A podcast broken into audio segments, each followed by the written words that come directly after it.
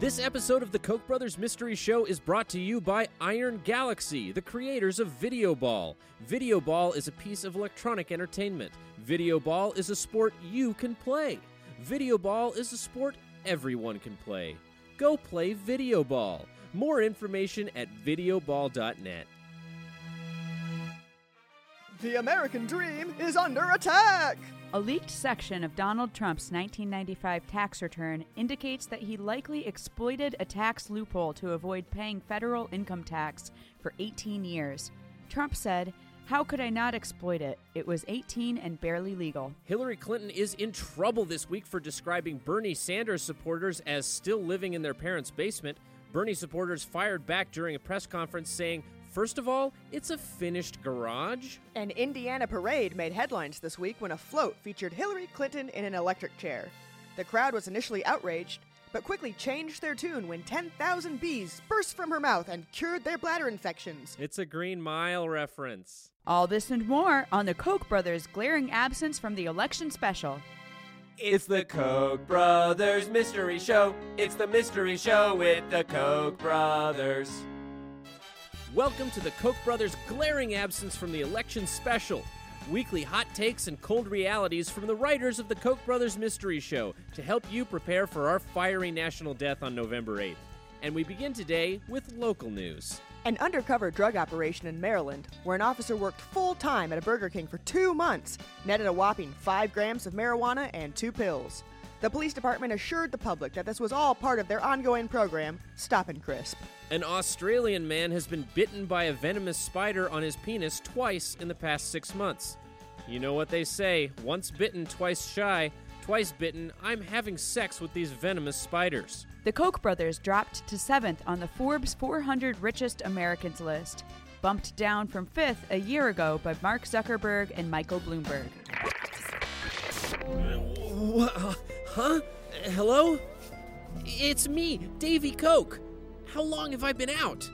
I feel strange, dirty, like I'm not as obscenely wealthy in comparison to my crusty Caucasian homies. Am I? Gasp! Forbes magazine! We're not the 5th richest Americans! We're 7th!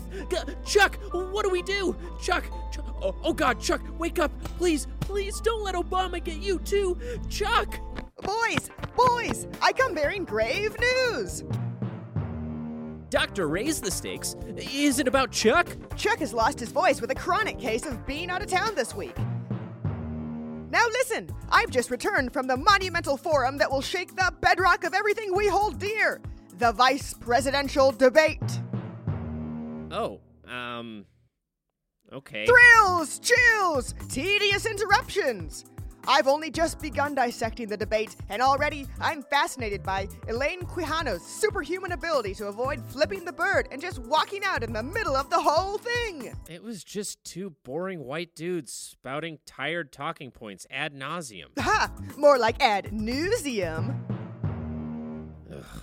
What about when Tim Kaine absolutely flatlined Mike Pence about Donald Trump's tax returns? I don't think a lot of people really care. It hasn't hurt him at all so far. Well, what about when Pence lobotomized Kaine for his divisive name-calling campaign? No one buys that for a second. Fine, but you can't deny the absolutely electric atmosphere when Kaine viciously mutilated Pence's mouth, tongue, and nasal cavity with an old rusty pushmower, decapitated him, and had an IBS attack into his now sputtering esophagus. Figuratively. When he pushed Pence on abortion rights? I think the audience collectively fell asleep for 40 minutes in the middle of it. I give up! Don't come crying to me when this debate is the deciding factor in the election. It will have zero factor. It will have no effect at all. Oh, yeah? What about the recent theory that even though Kaine lost, his whole strategy was to set Mike Pence up to directly refute Donald Trump's own words, then play both sound clips back-to-back in political ads to highlight the lies and deception coming from the Trump campaign? Now that's actually a good point. Ha-ha! Now you see who really won. The terrorists. The white lone wolf terrorists. What point are you trying to make? I don't know. I just hadn't been on the show in a while. Also, what's the deal with all these election specials? Like, how do the Koch brothers factor into this at all? I don't know. We're just lucky to meet our deadline most weeks. I concur. Let's hope it doesn't have any unintended side effects on your listenership. We would have to have a listenership first. Indeed. My prognosis? You need a bunch of 5-star reviews on iTunes and many, many retweets of @Koch Bros Mystery. Sigh. We now turn our attention to the votes that are more vote than your vote. The swing states. Today, Georgia. Wait, Georgia? Georgia is competitive this year? That state is like Republican gimme points. Get it together, GOP. Anyway, as the election grows closer, cyber terrorism and vote-rigging threats have skyrocketed. And just like any threat to the good old USA, no one quite understands it. But damned if we aren't going to start throwing some blame around. Luckily, there's Georgia's Secretary of State, Brian Kemp. Kemp has done the great public service of taking complex, highly technical programs and fucking up with such obvious misdeeds that any voter could grasp his simple, bumbling dipshittery. But why take our word for it? Here's former Georgia Senator Saxby Chambliss explaining the issue to his grandson before bed. Now see, Cooper, it's about time for you to go to bed. It's Election Day Eve, and tomorrow is a big day for you. But Pappy Saxby, I can't sleep. I've waited 18 years for this. Will you please tell me a story? Now you're 18 years old, for God's sake. You don't need me to read you a story like some sort of toddler. Please? For old time's sake? I mean, I am still living at home due to my crippling student loan debt. Okay. Tonight, I'll read you the tale of Brian and the Giant Peach State. Golly, if this is anything like James and the Giant Peach, I'm gonna love it. Well, you probably won't. This story is really only related in title only and is not very fanciful whatsoever. It's mainly about voter records and cybersecurity. Okay, I guess that's fine. I suppose I'm old enough where an informative story is sufficient. You're damn right you are. So don't expect much excitement out of this, okay? Page 1. The Russians went down to Georgia and they were looking for a soul to steal. Or so the Department of Homeland Security thought. And they were in a bind because they were way behind as this was an election year. Oh boy, I love this song. Well, hold your horses. This is really the only part that pulls from the famous song. It seems like the author of this story is just trying to get his Georgia references in. Oh, totally understandable. They're really great references so far. The author must be very smart. He sure is. Says here he graduated from the Harvard of Georgia, the University of Georgia. Don't you mean Georgia Tech? No! Shut up, nerd! But I'm your grandson. Anyway, the federal government was way behind because of the threat of voter security at the hands of terrorists and the Russians, who had just allegedly hacked the United States. But when the government arrived, they were met by a sprightly little man by the name of Brian Kemp, who just so happened to be the Secretary of State. Like Hillary Clinton? Yes, like Hillary Clinton, except he was a boy and had 1/50th of the power. Now, Brian didn't want the Fed meddling in his elections. He was a big boy who could oversee the state by himself. Plus, he knew the votes were secure. He was the one that oversaw them. It was just a bunch of computers anyhow, and this was the federal government overstepping its bounds. Boo, federal government. Boo, federal government. Get out of my state. We don't need the federal government, except when things get really bad, or when we want to control it. Yes, that's a good Republican. The only problem was Brian was a bit of a bad boy, just like you. You see, he once tried to take a big old pay raise that was supposed to be for teachers, but he got caught and had to return it. Yay! Teachers suck. I hate school. The government shouldn't be paying teachers anyway. That's right. You're such a bad, stupid boy, but such a good, smart little Republican. Just like Brian Kemp. You see, most of the state, and those lousy Democrats, didn't like Brian much either. Brian had put every single voter's information on some compact discs and sent them out to all the major media stations. Now, normally this happens every year. But this year, Brian Amelia Bedelia'd those CDs until they had things like social security numbers, driver's license numbers, and other very sensitive information on them. These discs got sent to so many public entities, it made it tough to keep track of. So that means someone out there in this big world at a big old magazine has my social security number? Most likely. So you can understand how the nasty federal government, as well as the entire state of Georgia, might have been a little mad at Brian Kemp.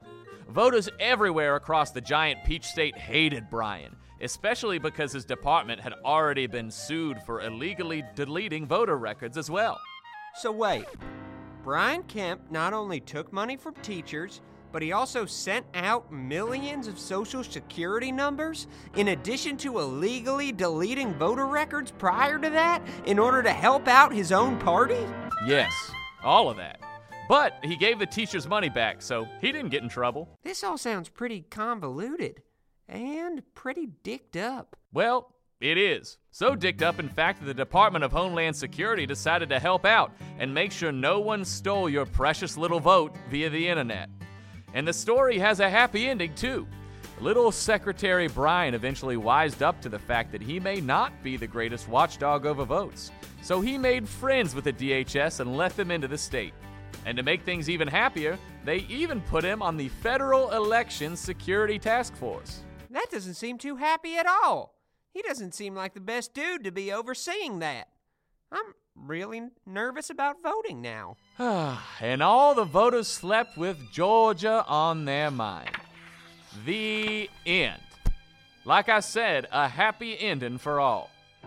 And, Cooper, if you listen hard enough on election night eve and are a very, very bad post-pubescent boy, they say you can hear Brian Kemp's feet a tap, tap, tapping up on the rooftops as he keeps all the votes safe from another peach breach. Election night eve? That's tonight! What's that, a tap, tap, tapping? Oh, what year is it? What? Who are you? My name is Brian Kemp. What year is it? I was out on an official Federal Election Security Task Force field mission and I got stuck in a Jumanji. Wow, Brian Kemp! Aren't you supposed to be keeping a watchful eye over my virgin vote? I was, but then I accidentally mailed them out on a compact disc along with your social security numbers and complete medical history. Then I rolled a 6 and a 3 and was neck deep in hippopotamuses. Where'd you get that dice? From the Federal Election Security Task Force, of course. They sent me on a special field mission all by myself into a real, actual abandoned field with just an airsoft gun and a game of Jumanji. Now, to be clear, this was a novelty board game printed by Milton Bradley in 1995 to promote the film Jumanji. I got my foot stuck in the trifolding cardboard playing surface, and I was trapped in the field for over 6 weeks, living off only the vegetables I could manage to shoot. This doesn't look like a real gun. Hey, careful with that. It'll pierce a yam from nearly 5 feet away. Anyway, I need to get back to the field. Between the boop-boop, beep-bop, domo arigato, Mr. Roboto cyber attacks and the swaggering machismo of that devious big game hunter Van Pelt, I got my hands full. Brian Kemp, ooh-wee! I don't know if I want to vote. I kind of just want to try hard drugs now. Now that's the spirit of a representative republic. Go dogs! Now, would you like to hear some silly Southern politician names, just like my real, actual birth name, Saxby Chambliss? Yeah! All right. DeBose Porter, Sonny Perdue, Frank Justice II, Gumption Honeycutt, Rufflesnatch Cornwallis III, Grimbley Applefatchet, Porter Prince Hayden. That's it for this week's Koch Brothers Glaring Absence from the Election Special. Tune in next time for brand new stories and hot new swing states. The Koch Brothers Mystery Show is created by Gary Pascal and Brad Einstein, with writers Shannon Noll, Tom Fell, Sean Sullivan, Libby Schreiner, Charles Pettit, and edited by Chris Yearwood. Have a story you want to hear us cover? Hit us up on Twitter at Koch Bros Mystery and let us know. And as always, rate us 5 stars on iTunes, leave a review, and rate us the #2 Museum of Natural History on TripAdvisor. Koch Brothers, away!